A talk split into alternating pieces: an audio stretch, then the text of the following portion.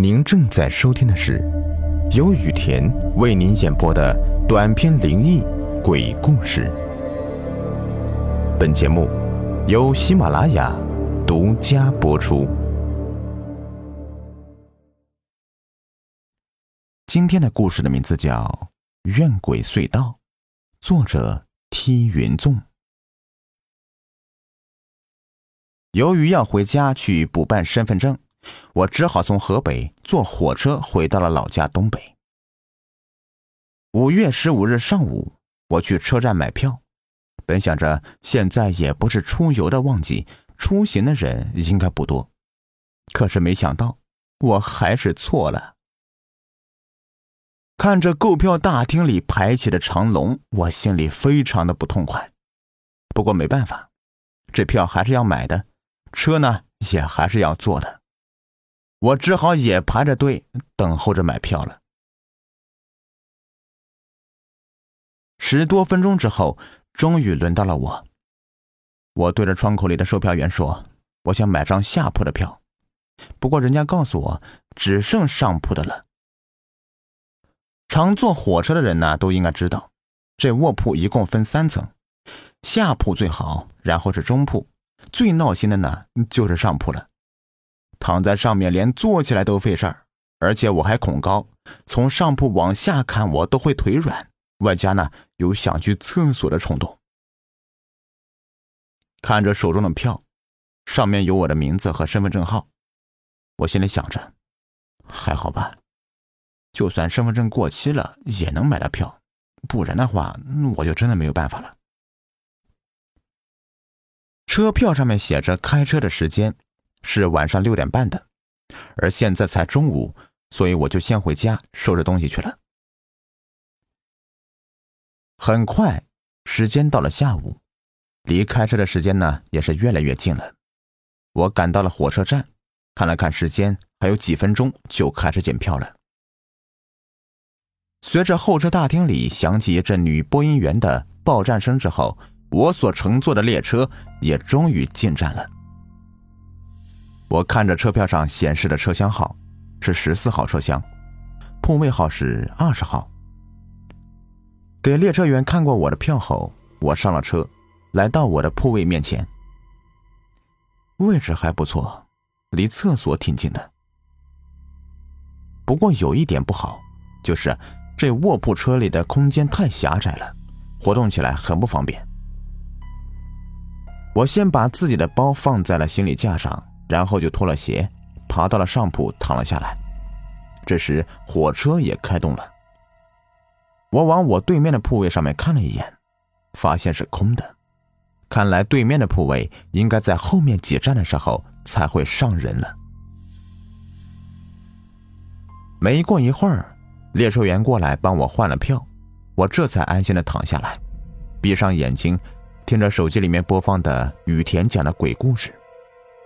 随着火车开动时那轻微的晃动感，渐渐的就睡了过去。由于我是睡在上铺的，我很怕自己会掉下去，所以我尽量保持着一个姿势睡觉。我也不知道我睡了多久，恍惚间，我只觉得火车停了几次。当我醒来的时候，看到外面的天都已经黑了。车厢内的灯也关掉了，车窗上的窗帘也拉上了，而我对面的铺上也终于有人了。那是一个女孩，年纪应该不大，也就二十四五岁的样子。脸上的皮肤洁白而光滑，长长的头发在脑后扎了个马尾。上身一件白色的修身外套，下身一条七分牛仔裤。看她躺在铺上的身形，我觉得她不是很高，不过女孩的身材很不错，可真算得上是凹凸有致了。她跟我一样侧躺在铺位上，一双大眼睛正看着我。此时，她的一只小手正捂着自己的嘴。另一只手握着一部手机，而他手机正对着我，好像正在偷拍我一样。虽说对面铺上的小美女正在偷拍我，这使得我自己很得意，但是我心里还是很不自在的。为了打开这尴尬的局面，我先是动了一下，然后又咳嗽了一声。不过对面的女孩就好像没有看到一样，还在用手机对着我拍。这一下我有点受不了了，我赶忙低着头，半坐起身来，顺着梯子爬下铺位，走到火车的连接处，拿出烟点了一支。这也是我为什么宁可选择坐卧铺车也不坐动车的原因了，因为动车上是不让吸烟的。我抽着烟，眼睛看着车窗外，外面很黑，什么都看不到。只能从车窗的玻璃上看到自己在抽烟的样子。此时的车厢里面很安静，大家都睡了。我看了看手机上的时间，已经是半夜十一点多了。我装起手机，嘴叼着烟，抬起头，看向车窗上的玻璃。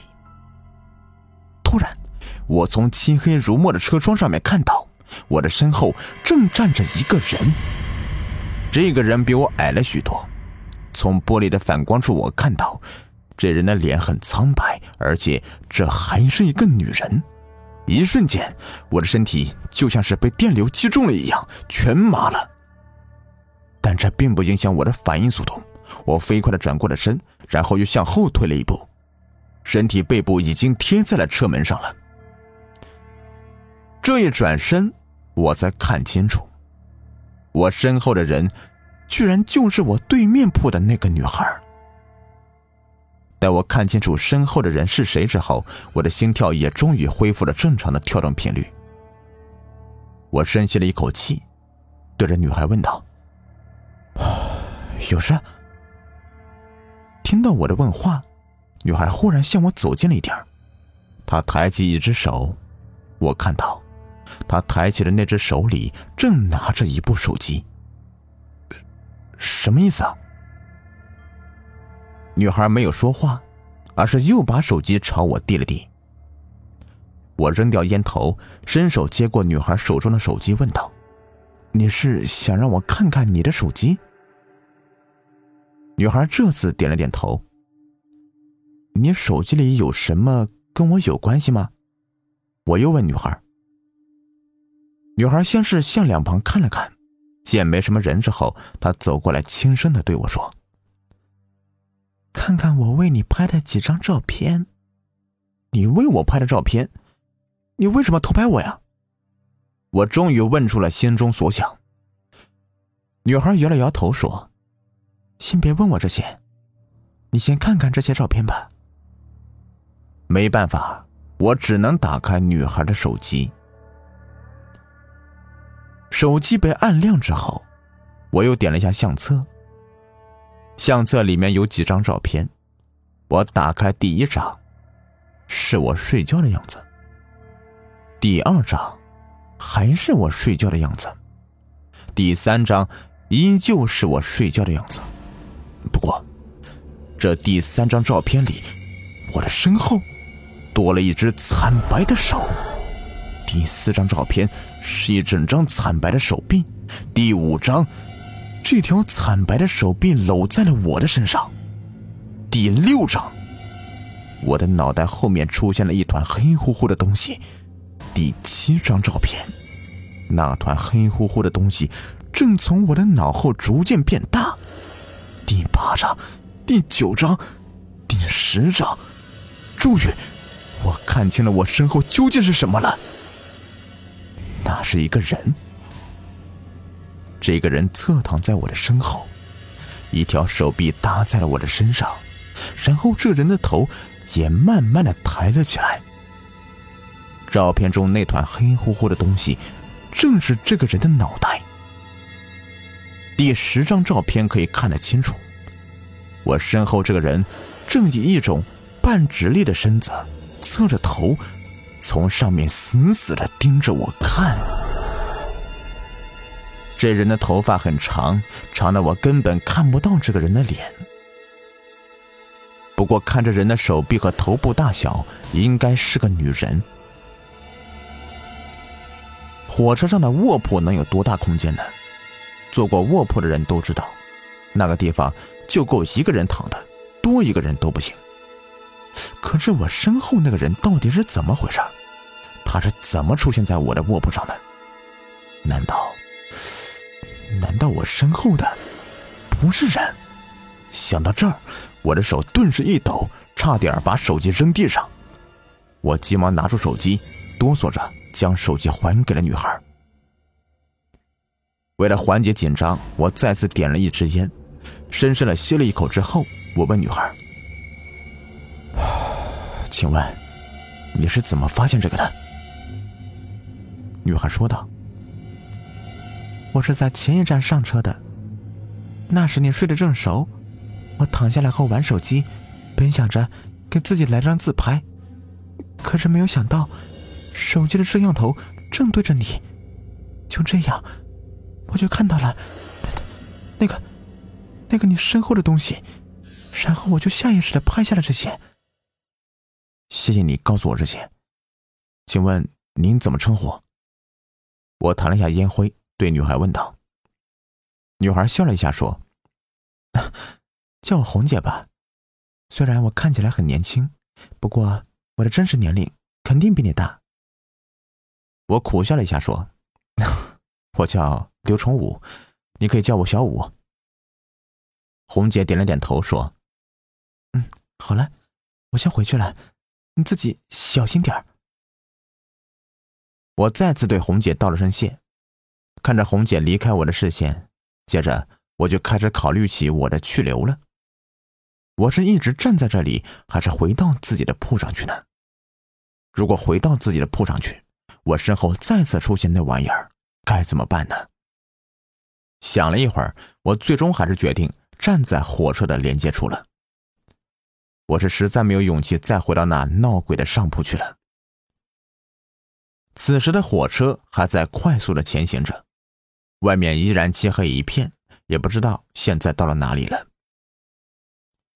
这时，我看到车尾连接处的门突然开了，接着是一辆手推车出现在我眼前。我知道这是火车上面卖零食的车，但是现在多晚了呀，卖零食的怎么还出来呀？一般这个时候旅客们都休息了，卖零食的也应该休息了才对呀。为了避免卖零食的问我买不买东西，我只好转了身子，背对着他。可是这样一来，我的脸就看向了车门的玻璃上，那里显示着我的影像。也正是此时，推着临时车的那个人的身影也出现在了车窗上。先生，您要买点吃的吗？一个男人的声音从我身后悠悠的传了过来。我没有回头，因为我知道这个声音呢，就是我身后那推车人发出来的。我只是摇了摇头，说了一声：“啊，不需要。”本以为我说过这句话之后，推车的人应该会离开才对，可是没有想到，他又对我说话了：“先生，买点吃的吧，你看看，我这里什么都有，都是新鲜的，都是新鲜的。难道他卖的是水果？”我心里嘀咕道。心里虽然想着，但是我仍旧没有转过头去。我低着头将烟头丢掉，然后抬头问道：“真的什么都不需要？我不饿，你去问问别人。”说到这里，我突然停下了，因为就在刚才，我丢掉烟头之后，抬起头回话的时候，我从车窗玻璃的反光处看到，我身后站着一个推着小车的人。从车窗玻璃上来看。这人穿着一件白色的衬衫，下身应该是一条黑色的制服裤子。不过这些都不算是我中断话剧的理由。让我突然停止继续说话的真正原因是，我身后这个人根本就没有脸。我所说的没有脸，并不是指我身后那人没有五官。我的意思是，我看到我身后那人的脸，居然还是一片黑色的头发，而且我还从玻璃上面看到。这人手推着小车停在我的后面，而他头正扭向我的位置。也就是说，他现在应该是用正脸对着我的。可是我为什么看到的还是一片头发呢？就好像他扭向我的不是正脸，而是一个人的后脑勺。我身后的人正用他的后脑勺对着我说话。一想到这里，我的大脑顿时传来阵阵的嗡鸣声，就好像我的脑子里有许多苍蝇在里面飞来飞去一样。冷汗顿时顺着我的鬓角缓缓流下，我的眼泪也在跳动着，有几滴汗水滑落进了我的眼睛，但是我不敢抬手擦，我很怕，我不敢动了。先生，买一点吃的吧，很好吃的。他又一次对着我说话了。趁着这个机会，我快速的抬手擦了一把汗水，然后用略微发颤的声音问道：“你，你那里都有什么呀？”听到我的问话之后，我身后那个人也终于停止了说话。他的一条手臂慢慢的伸进了他推着的那辆小车里面。那人在小车里面摸索了两下。然后慢慢的把手从小车里面抽了出来。接下来，我从车窗里面看到，我身后那人手里拎着的是一条白森森的骨头，而且那断口处还在滴滴的流着鲜血。嘿嘿嘿，您看看，是不是很新鲜呢？那人的声音带着一丝诡异，从我的身后传来。看到我身后那人手里的东西后，吓得我赶紧一闭眼。我马上说道：“还还有没有？有没有别的了？”我身后那人也马上笑着说：“ 呵呵，有有啊，我这里什么都有。您看，这个您满意吗？”我小心的睁开双眼，从玻璃上面可以看到。我身后那人手里的不再是染着鲜血的白骨了，取而代之的是一只死老鼠，正在他手里面一晃一晃的，鲜血也随着他的晃动而随处滴落着。他那车里面到底都是些什么东西啊？怎怎么拿出来都是这么些血腥恐怖的？我一边摇头一边想着，同时嘴里面还说着：“还还有没有别的了？”先生，您是不是在戏弄我呀？我身后的声音突然好像冷下来几分。我一听这个声音就知道，我身后那个人可能是生气了。为了不惹怒他，我赶忙说道：“不不，不是，我没有那个意思，我就是想看看你那里有没有我想要的，你别误会啊。”听到我这么说，我身后那个人才说道：“好吧。”我再找找。说完，他将手中的小腿重新放到了推车里面，然后又在里面摸索了起来。这时，我的心跳也立时加快了许多。我真不知道，这人等下又会拿出什么东西来。先生，我想这个你一定会喜欢的。呵呵呵呵。随着那人的笑声，他的手也终于从车里面抽了出来。好，由于时间的关系呢，本集就是这样，咱们下集更加精彩。